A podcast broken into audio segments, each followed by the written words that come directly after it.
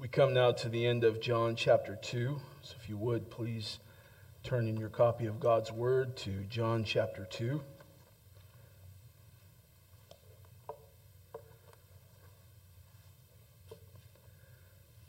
This morning it'll be verses 23 through 25. We've all heard the old adage countless times you have to see it to believe it. Perhaps you've seen the old cheesy used car commercials of a guy with a sloppy tie screaming into the camera. Our prices are so low, you have to see them to believe them. Come on down. And the prices are never as low as they claim them to be, are they? Obviously, we use this statement when we are trying to describe something that is so fantastical or so amazing, so incredible, that whoever you're telling a story to or recounting something to, they're not going to be willing to believe what is being said without laying their eyes on it for themselves. We use this statement because we know that this is human nature, isn't it? By nature, in our natural state, we have a very difficult time believing without seeing. We can find examples of plenty in Scripture of this being human nature. Just think, we really need to think no further than the unfortunately named Doubting Thomas. After Jesus was resurrected, they were telling him of Christ being resurrected, and he said, Unless I see, I will never believe. Jesus, in his patience and his grace, he allows Thomas to see and to believe, and then he tells him something so important. Have you believed because you have seen me? Blessed are those who have not seen and yet have believed. Throughout the Gospels, Jesus confronts this superficial, see it to believe it kind of belief. John, especially, will see in our time in this Gospel that he's writing with a laser focus on drawing out the meaning of true belief in his Gospel. He shows us that seeing does not necessarily equal believing, believing is seeing. It is possible, it is even common, to have a belief in Jesus that is not a saving belief. That might be a shocking statement to you this morning, and it is indeed a terrifying reality. And it leads us to ask how do we differentiate shallow belief from saving belief? And perhaps even more importantly, how can we diagnose it in ourselves? How can we look within our own hearts to see do I have shallow belief or have I believed savingly? In our time together this morning, we will see that shallow belief loves the benefits that Jesus offers, but not Jesus himself.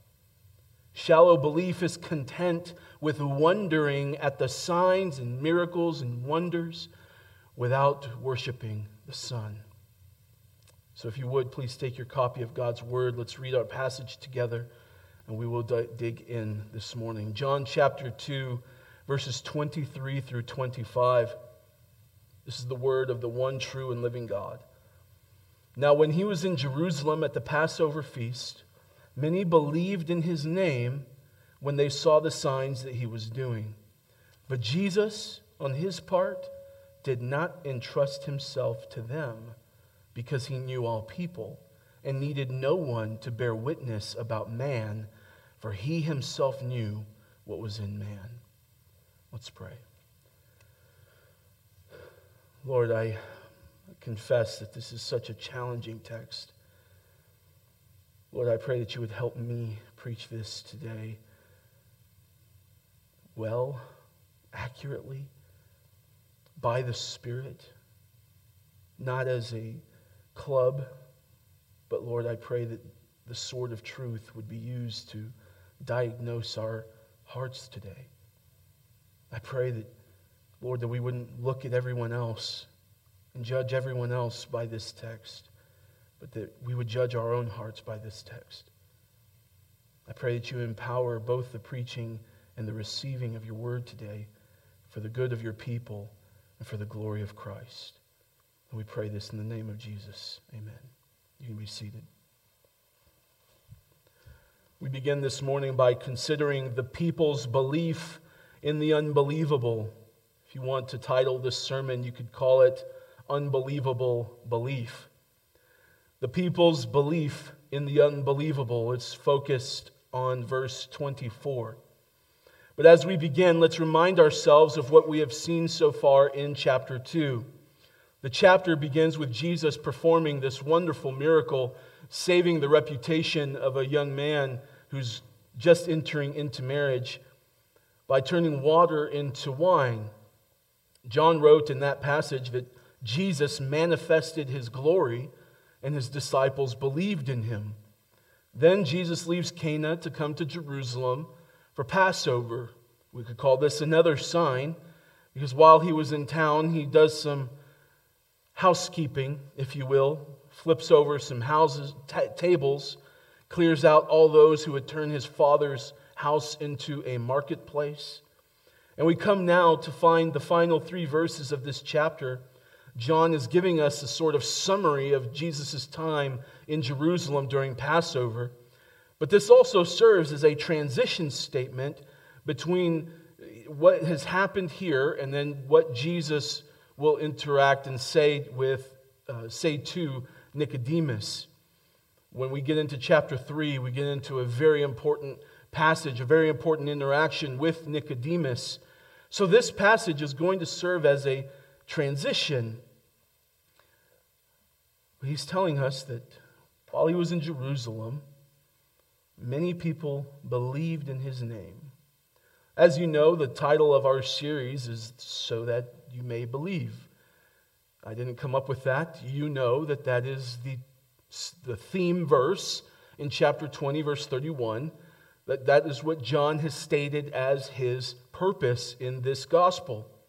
So then, whenever we read here that many people believed in his name, our natural reaction would probably be to say, Praise God.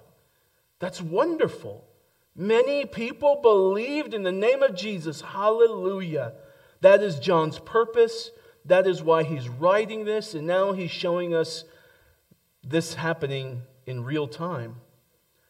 Throughout Jesus' ministry, he always attracts the many. He's always attracting a crowd. Thousands and thousands of people came to see Jesus. We know that just at one particular time, whenever Jesus fed the multitude, that there was at least 5,000 people there whenever he multiplied the bread and the fish. In our text, we know that Jesus had done many other signs because he tells us Many people believed when they saw the signs, and we only see at least one sign recorded for sure. We could call the temple cleansing another sign, but there's only at least one miracle recorded water into wine, and that wasn't even at Passover. That was at Cana in Galilee. And so we know that many other miracles are taking place here. We just don't know what they are. John doesn't see that as an important detail other only just to tell us that Jesus' fame now is growing. He's out on the scene. People are hearing about him. People are coming to know about this Jesus of Nazareth, and they're coming to know him as waymaker, miracle worker. And they're believing in his name. People are seeing the signs and believing in his name. John is using a, a favorite word of his. It's pistio in the original, it's believe in our vernacular. This word appears 98 times in just John's gospel. 98 times. That is a lot of usage of the word pistio. It's the word that is in his theme statement in chapter 20, verse 31. So that you may pistio, that you may believe.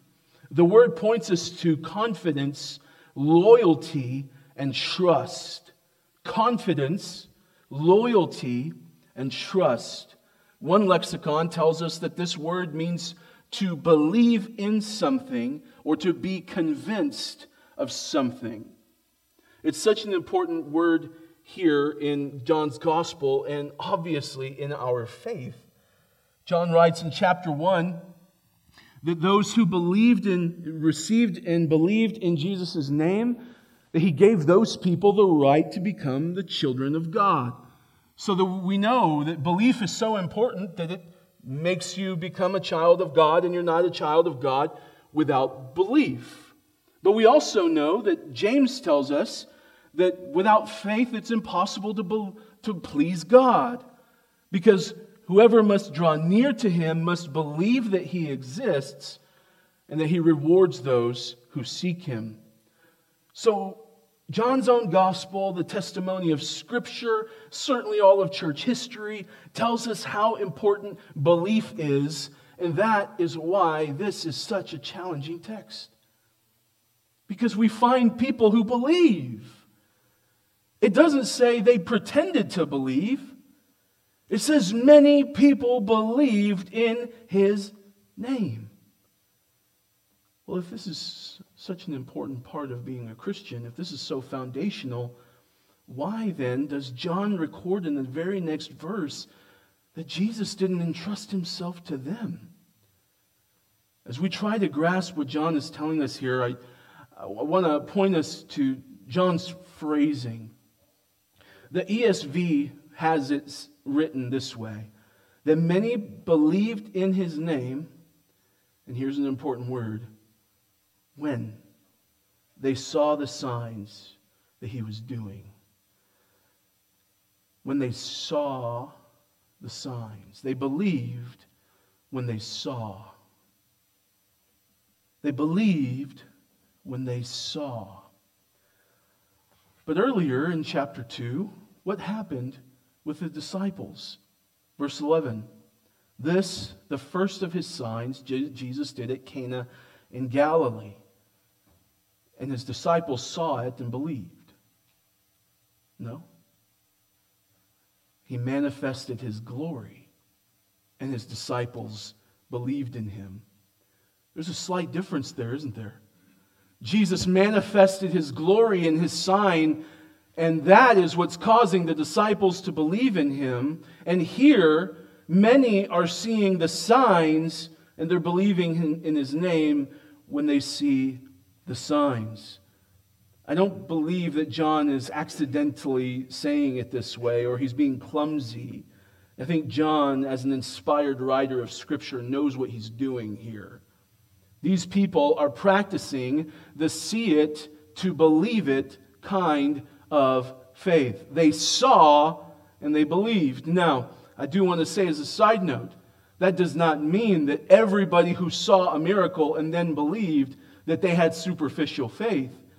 But at the very least, seeing and then believing is not a great start because Jesus said it. Have you seen and believed? Blessed are those who believe without seeing. This is what is often referred to as mental assent. Mental assent.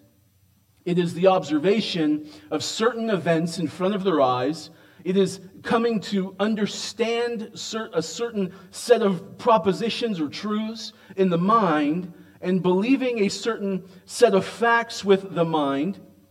And that's as far as it goes. It stays in the brain. We have already mentioned that the crowd gathered around Jesus in chapter 6 We've already mentioned that there was this great multitude. And here it serves as a great example of what's going on. In that chapter, chapter 6, whenever Jesus has multiplied the fish and the loaves, everyone has had their full, their fill. It wasn't like a uh, Costco sample Saturday where you just get a little nibble. They didn't get a nibble of bread and fish. They got a meal and they were stuffed. And they went home full and there were leftovers. So Jesus performs this absolutely incredible miracle with this little boy's lunch. Everyone saw this incredible sign. Jesus escapes to go be alone on the other side of the sea. The people track him down the next day. And then we have this little interaction that is so instructive for us here. They come to him and they ask him, What must we do to do the works of God? And Jesus responds, This is the work of God, that you believe in him whom he has sent. And they ask him, Then what sign do you do that we may see and believe in you? Are you serious? What sign do you do? Didn't you just eat your fill of the loaves and the fish? That's the sign. I already did one. You ate the sign. And here they are asking for another sign.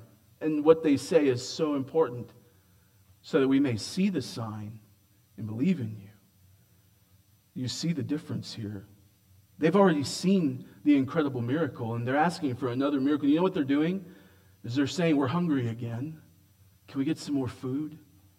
Can you do that with like some chorizo and eggs? We're hungry again. We'll talk more about that when they get there, when we get there. But there they were. They ate the original Wonder Bread, and they, it's not enough for them to believe. They want to see more in order to believe. They are convinced that this man can work miracles, but they're not convinced that he's the Messiah sent from God. Again, in chapter 7, verse 31, it says, Many of the people believed in him. And as after he, it says that, it's recorded this little conversation among themselves. They said, When the Christ appears, what? John just wrote, Many of the people believed in him. And then their statement is, When the Christ appears, what do you mean? He's right there. John just wrote that you believed in him. When the Christ appears, will he do more signs than this man has done? What did Paul say? The Jews seek signs. Many believed in him, but they're asking for more. They want more signs. The many here in our text are surely no different. They believe in the unbelievable miracles this man is performing, but their belief rises with the excitement of the miracle and it falls once it's over. Their belief doesn't ever turn to devotion, it doesn't produce anything beyond excitement. They admired the sign itself instead of turning to behold what the sign was pointing to, namely, that this is the Christ. This is the Son of the living God. What did John the Baptist say? Behold, the miracle worker. Or did he say, Behold, the Lamb of God who takes away the sins of the world? They admired the sign, but not the Son. Calvin puts it this way quote, but as they did not understand the peculiar office of the Messiah, their faith was absurd because it was exclusively directed to the world and earthly things, end quote. They believed Jesus was a great miracle worker. How can you not? They saw it. But they didn't recognize him for who he was. Does that sound familiar? Chapter 1. He came to his own, and his own did not recognize him. This kind of faith is happy to wonder at the signs without worshiping the Son. They believe, they believe that He can do awesome stuff. They believe that He can provide miraculously for them, but they're not trusting in Him. This kind of faith is superficial. This kind of faith is seeking what Jesus gives. Their minds are stuck on the things of this world. And as they are coming to Jesus, they're coming to get their earthly needs met without a concern of their spiritual needs. Isn't this just like you and I? I know that our tendency in reading the Bible is to pick up the scriptures and use it as a lens to look at everyone else's life and say, It's not me, but I know who this is talking about. This is that person and this person. We put everybody else's lives under the microscope of Scripture, but rarely ever, if ever, do we put ourselves under that microscope to be examined by Scripture. Rarely, if ever, are we the villain Rarely, if ever, are we the ones with no faith. Rarely, if ever, are we the ones pursuing Jesus for just earthly, material needs. But we can always name who is. I know who that person is. It's not me, though. But this is one of the things that I love about Scripture is that it diagnoses the human condition with pinpoint precision. The writer of Hebrews tells us in chapter 4 that the Word of God is living and active. It is sharper than any two edged sword, listen, piercing to the division of soul and of spirit, and discerning the thoughts and intentions of the heart. Now, listen to what he says in verse 13. And no creature is hidden from his sight but all are naked and exposed to the eyes of Him. The writer of Hebrews is talking about Scripture, that the Scriptures are living and active, that they are sharper than any two edged sword. And then you would expect him to say, and no creature is hidden from its sight. But he says, no one is hidden from his sight. We can hide ourselves from everyone in this room. You can hide your spiritual condition from your spouse. You can hide your spiritual condition from yourself. But you know who you won't hide it from? Is the one to whom you are accountable to God. So, as we read God's word, it discerns our thoughts and the intentions of our hearts. That's what it does. But when we harden our hearts and say, Not me, but I know who this is, when it's always them, when it's always someone else, you know what we are effectively saying? That sword is useless here. It doesn't discern my heart, it discerns theirs. It doesn't pierce my soul and spirit, it does theirs. Beloved, let us resist that temptation because rest assured, every last one of us has that temptation. Resist that temptation. Instead, say along with the psalmist, Search me and know me. Search me and know me. See if there is a grievous way within me. What ways in my own life am I like these early Jews who chased Jesus around for blessings? You know how you can answer that question really quickly? Is to consider your prayer life. Not if you're praying. What are you praying for? Are you always coming to Jesus to say, Gimme, gimme, gimme? Bless, bless, bless. Bless, bless, bless. Bless this, bless that. Provide this, provide that. Or do you come to Him bringing your greatest need, which is the condition of your spirit? Your greatest need at any given moment is your spiritual needs. Whether you got kicked out of your home and you lost your job, your greatest moment in that hour is the condition of your heart. Which one is it for you this morning? We might think to hide our hearts from the Lord, but as we will see in this text, our hearts are laid bare before Him. We have looked at the people's belief in the unbelievable. Our second heading is that the people's belief is unbelievable. Verse 24. But Jesus, on his part, did not entrust himself to them because he knew all people and needed no one to bear witness about man, for he himself knew what was in man. I hope that we can feel the weight of this text this morning because I did this week. There's some very significant wordplay going on here in the original.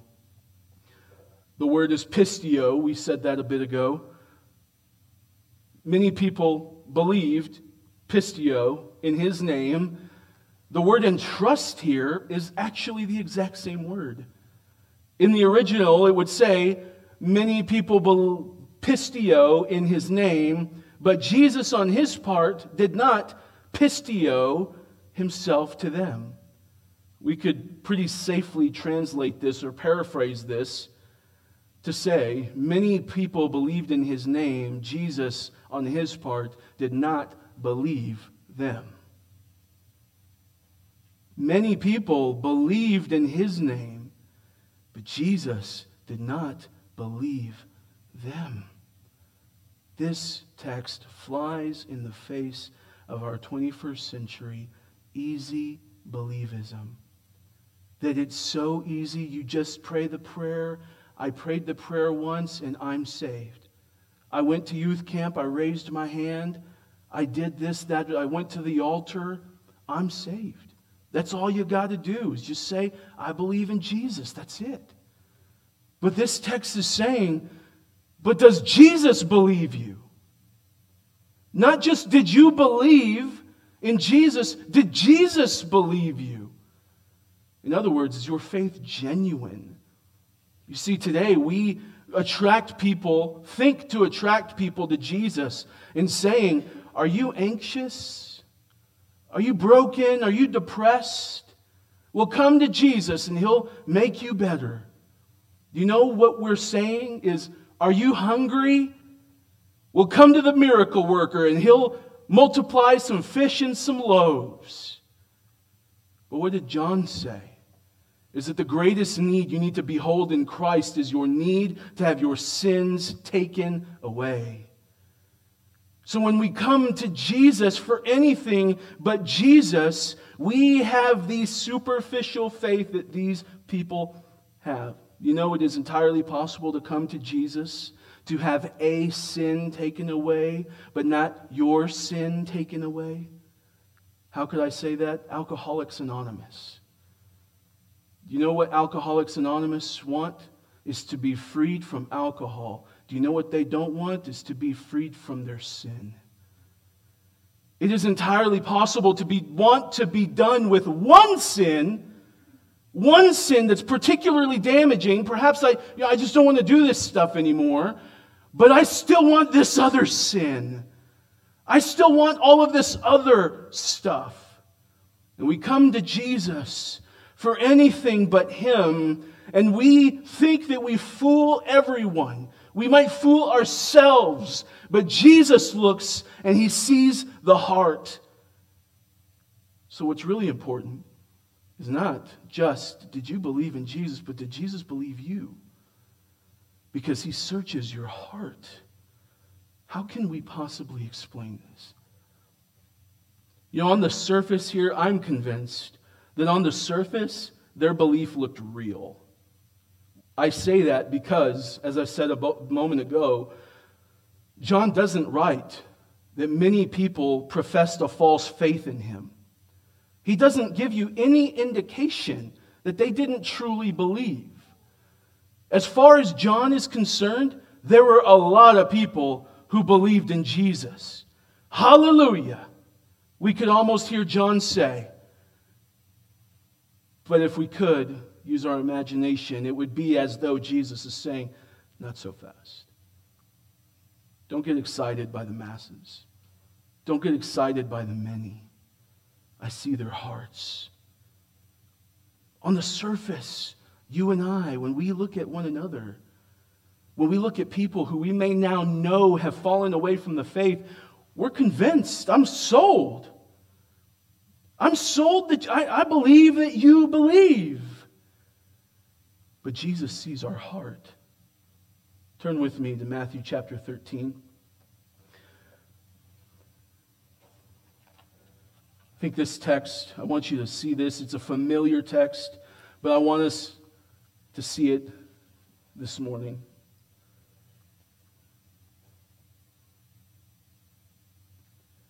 The parable of the weeds, starting at verse 24, Matthew 13, 24.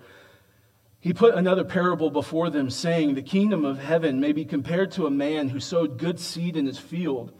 But while his men were sleeping, his enemy came and sowed weeds among the wheat and went away. So when the plants came up and bore grain, then the weeds appeared also. And the servants of the master of the house came and said to him, Master, did you not sow good seed in your field? How then does it have weeds? And he said to them, An enemy has done this. So the servant said to him, Then do you want us to go and gather them? But he said, No, in gathering, lest in gathering the weeds you root up the wheat along with them. Let both grow together until the harvest, and at harvest time I will tell the reapers, Gather the weeds first and bind them in bundles to be burned, but gather the wheat into my barn. Down to verse 36, he explains this parable for us. Then he left the crowds and went into the house. His disciples came to him, saying, Explain to us the parable of the weeds of the field. And he answered, The one who sows the good seed is the Son of Man.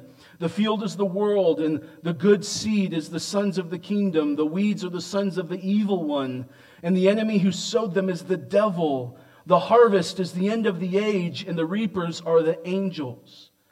Just as the weeds are gathered and burned with fire, so will it be at the end of the age. The son of the Son of Man will send his angels and they will gather out of his kingdom all causes of sin and all lawbreakers and throw them into the fiery furnace. What's happening here? This is the wheat and tares. You've heard, you've probably heard of the wheat and the tares. You can go and look this up. Probably Cliff could instruct us all that wheat and tares look remarkably alike. It's called darnel. Darnel, sometimes referred to as mimic weed. As it is growing, it bears a striking resemblance to wheat. It looks just like wheat as it's growing. And who, how is it growing? Why did it get there? Did God plant it? It says that the evil one planted it in the field. What is this instructing us? That in Christianity, in our faith, perhaps even in churches, that God has his people, he has wheat, and there are tares among the people, and that you and I would not immediately recognize them. From the surface, that looks like wheat. That's what we would say. And we would say, Look at this harvest of wheat. Praise the Lord. Many have believed in his name. But the farmer knows what's in his field and he's allowing them to grow. There, his workers ask, Should we go take them out? He says, No, leave them until judgment day. And on judgment day, it will be laid bare who was what. Were you a wheat or were you a tare? Which one are you? We can't put our confidence in what other people think. Did other people think I'm a Christian? because you can be really, really good at playing the part. Pastors have fallen away from the faith, church leaders, committee members, worship leaders, the most faithful church members who tithed on the regular. You know who this is explaining? It's Judas. We think of Judas and we think of the obvious liar but at the Last Supper, when Jesus said, One of you is going to betray me, you know what doesn't happen? The disciples don't look at Judas and say, It's definitely you. They're like, Well, who is it, Lord? They had no idea. Judas was there with them at the table. He was there with them, listening to the teaching, watching the miracles. He heard the best sermons ever. He was there until the very end when he proved who he really is. You know who was fooled? Is everyone except for God. Look up at the top of chapter 3 or 13 of Matthew. Who are these people? Look at verse 3. A sower went out to sow, and as he sowed, some seeds fell along the path. Birds came and devoured them. Others fell on rocky ground where they did not have much soil. Immediately they sprang up, since they had the, no depths of soil. But when the sun rose, they were scorched, and since they had no root, they withered away. Other seeds fell among thorns, and the thorns grew up and choked them. Other seeds fell on good soil and produced grain, some a hundredfold, and so on. Go down to verse 20. He's explaining the parable. As for what was sown on rocky ground, this is the one who hears the word and immediately receives it with joy. Yet he has no root in himself, but endures for a while. And when tribulation or persecution arises on account of the word, immediately he falls away. As for what was sown among thorns, this is the one who hears the word, but the cares of the world and the deceitfulness of riches choke the word, and it proves unfaithful. As for what was sown on good soil, this is the one who hears the word and understands it, and he bears fruit. These are the people that John is talking about. Soils two and three. They received it. One of them even sprang up with joy and excitement. Friends, these are the things you and I would see and praise the Lord for. We would say, Look how passionate they are about the Lord. But God looks at the heart, He sees what the soil is. He sees that there are no roots there. He sees the weeds that grow in our lives, that grow and they are unkempt. The garden of our heart that has weeds growing. He says the cares of this world and the deceitfulness of riches. Friends, the cares of this world are the cares of this world, things that this world cares about, good things. How are my bills going to be paid? How are we going to put food on the table? How are we going to do that is a care of the world. And what did Jesus tell us? Don't worry about what you're going to eat or what you're going to drink or what you're going to wear. Your Father knows. Seek first the kingdom. And those cares and concerns and the deceitfulness of riches Deceitfulness, you know what that word means? Intentionally deceiving. You know what that means? We could be deceived, that we are, we are susceptible to being deceived by riches. These things grow and they choke out the word and they prove that you didn't come to Jesus for Jesus. You came to Christ for something else. Even if you lasted for a while, that's what he says. It lasted for a while. It lasted for a while, and then it proved that there was nothing there all along. We can see the external, you and I. We can make a determination, we can look at fruit, but ultimately, you and I cannot see the heart. Only God can. Man looks at the outward appearance, but God looks at the heart. And it's because of the omniscience of our Lord that He knew which soil these people had in their hearts.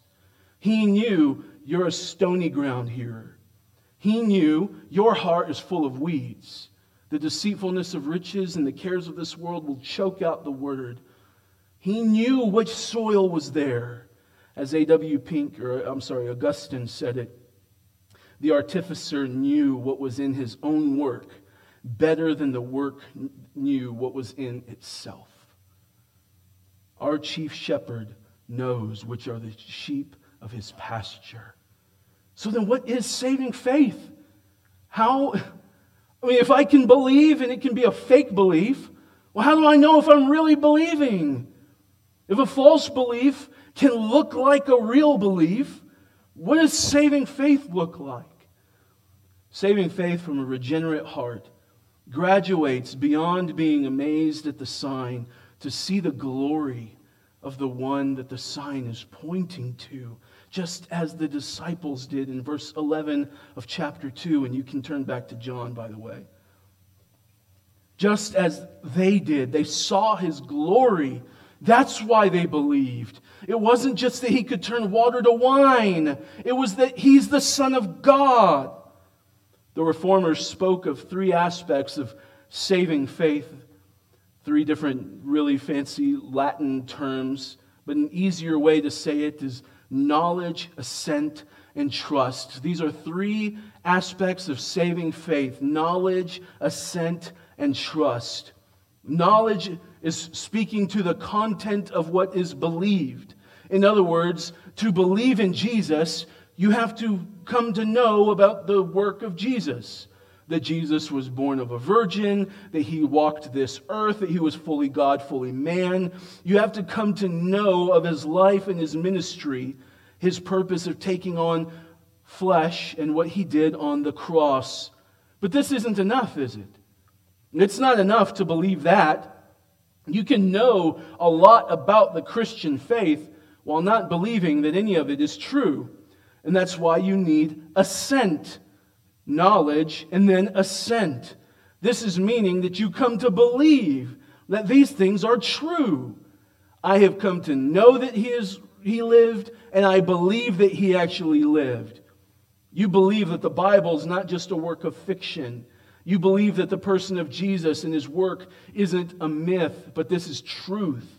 You can believe a lot about rich, wonderful theology but if this is as far as you get, you do not have saving faith. You can have the thickest systematic theology books. You can go to every conference there is. You can listen to sermons 24 7. But if this is as far as you go, you do not have saving faith. You know what this kind of faith is? It's the kind of faith that demons have. James tells us in James 2:19, you believe that God is one and you do well. Even the demons believe and they shudder. Shouldn't we shudder if we believe that God is real?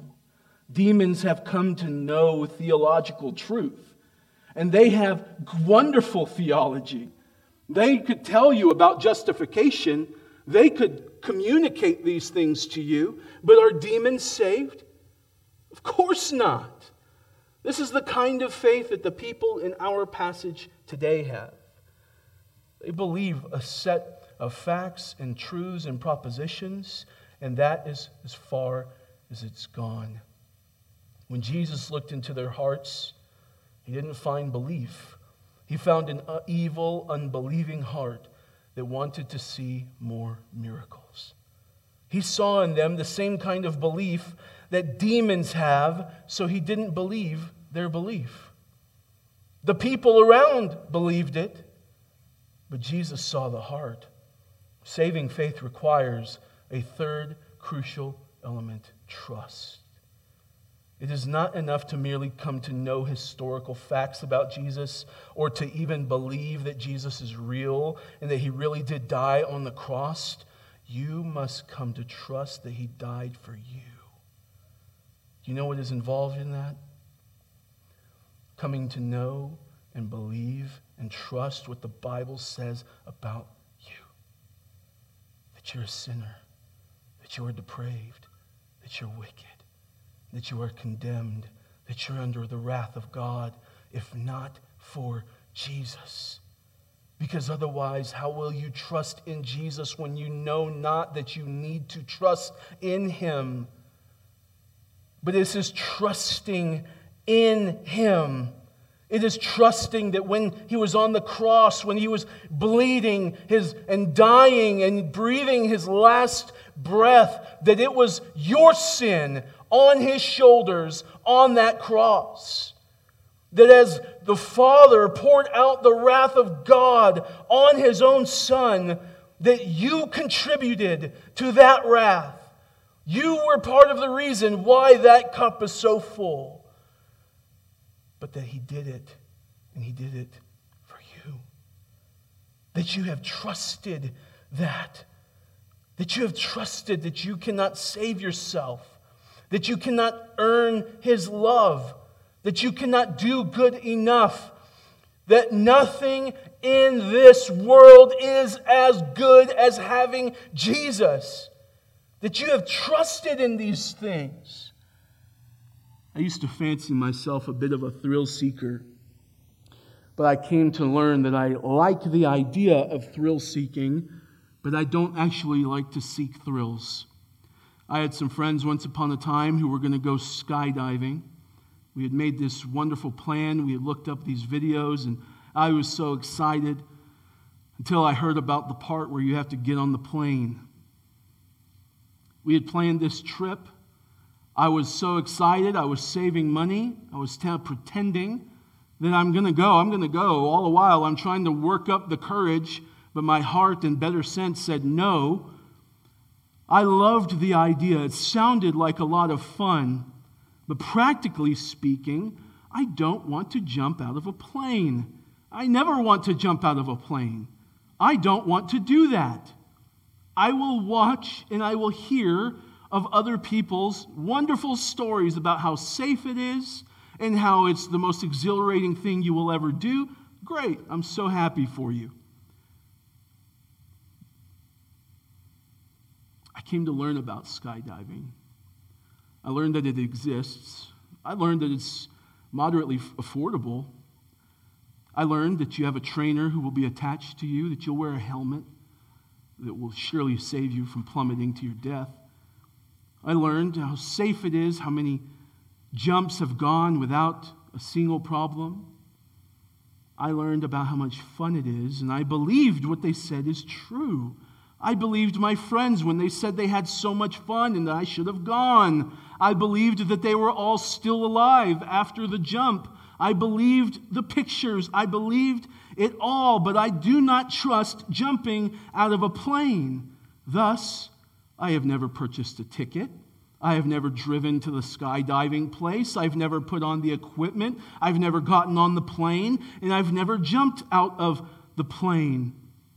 So it is with the Christian faith.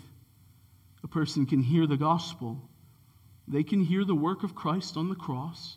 They can hear testimonies of how God has completely changed all of these people's lives, and they can even become, come to believe that all of this is true. They can even come to church. But if that's as far as it ever goes, this is not saving faith. You must go beyond simply hearing and believing that something is true to placing your trust in the gospel. And you know something about how this works? Is that it's not a one time event. Evidence that you have done it once is that you continue to do it today. Further, evidence that you have done it once and that it's continuing today is the life that you are producing, the fruit that your life is producing growing in Christ likeness. That is evidence that you have saving faith. It's not just hearing, it's not just believing, it's jumping out of the plane, knowing that Christ will get you to, the, to back to ground safely. It's displayed really well by Peter in chapter 6. After everyone said that we want to see another sign so that we can believe in you, they all leave after Jesus says some really hard things to them. Jesus turns to his disciples and asks if they want to leave too. Peter says, on behalf of the group, Lord, to whom shall we go? That's trust. You have the words of eternal life, and we have believed and have come to know that you are the Holy One of God, not just waymaker, miracle worker we have come to believe that you are the Holy One of God. As Christ looks into your heart, what kind of belief does he see there? Does he see the word being choked out by the cares of this world and the deceitfulness of riches? Does he see a stony ground in your heart? Does he see a desire for more of the things of this world than of Christ? Which one is it? I have two reflections on this passage, and then we'll close. Number one, he sees our heart. I believe that one of the most fearful truths to come to understand about God from the scriptures is that God sees your heart. If you really think about that, the things that you think about, the things that you desire sinfully, and knowing that God sees it all, this makes you tremble. When God looks into your heart, apart from Christ, you know what he sees? Jeremiah 17, he sees that the heart is deceitful above all things. He sees that it is desperately sick and that no one can understand it. The word deceitful again means intentionally deceiving. In other words, your own heart is intentionally deceptive. We tell people to follow your heart. No! Don't ever follow your heart. Don't ever tell someone that. Because your heart is wicked and deceitful. It will lie to you. It's actively engaged in deception. It will convince you that everything is fine, that everything's okay, that you can get away with it, that no one sees. But you know who sees? Do you know who I stand before? Do you know who you stand before with our hearts laid bare is God Almighty, and He sees us with holy, perfect eyes. He sees all of it. The scriptures tell us, I, the Lord, search the heart and test the mind. You can lie to yourself and you can lie to everyone, but you can't lie to God. What does He see when He looks into your heart? Does He find that you keep bringing in the tables that He flipped over and the money changers? Does He see that you've been trusting in dead religion? Does He see that your stone water jars are empty?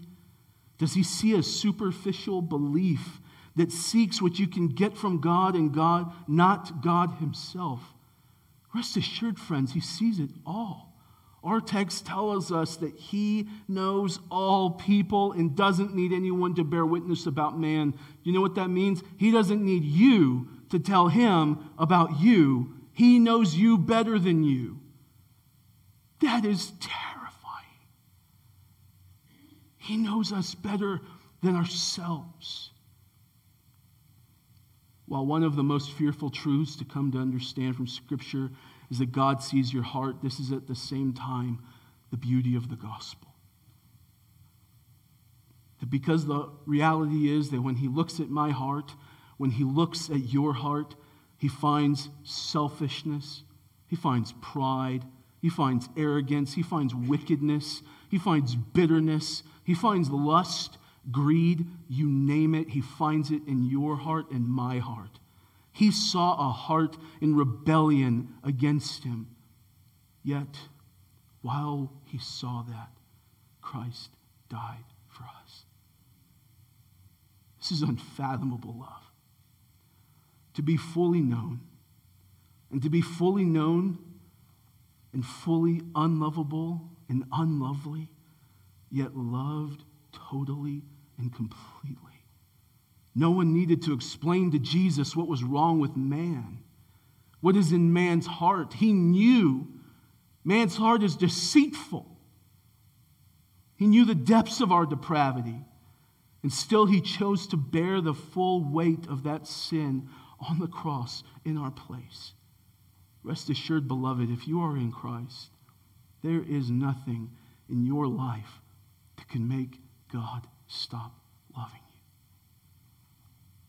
there is nothing you could confess to him in prayer that would make him rethink your place in his family. There are no black sheep in the family of God. There are only sheep that have been washed in the blood of the Lamb.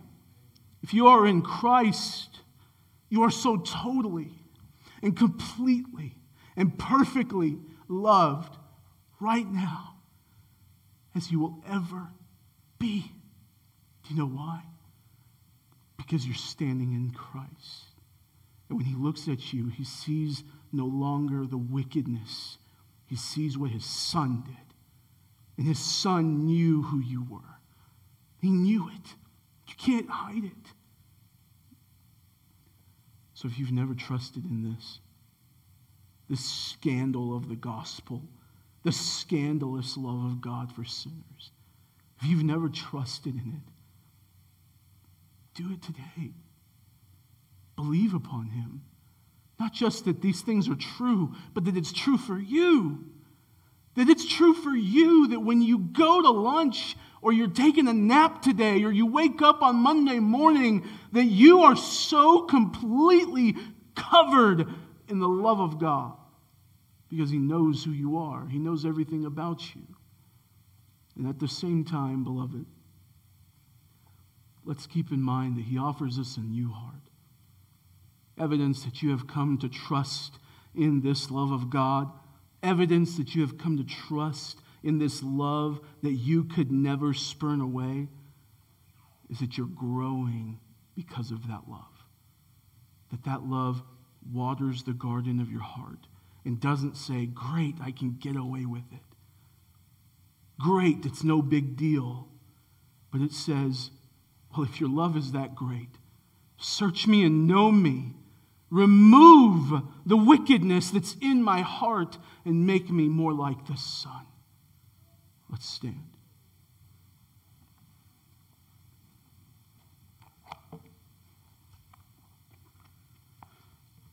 Father, we thank you that you know everything, there's nothing that we can hide from you.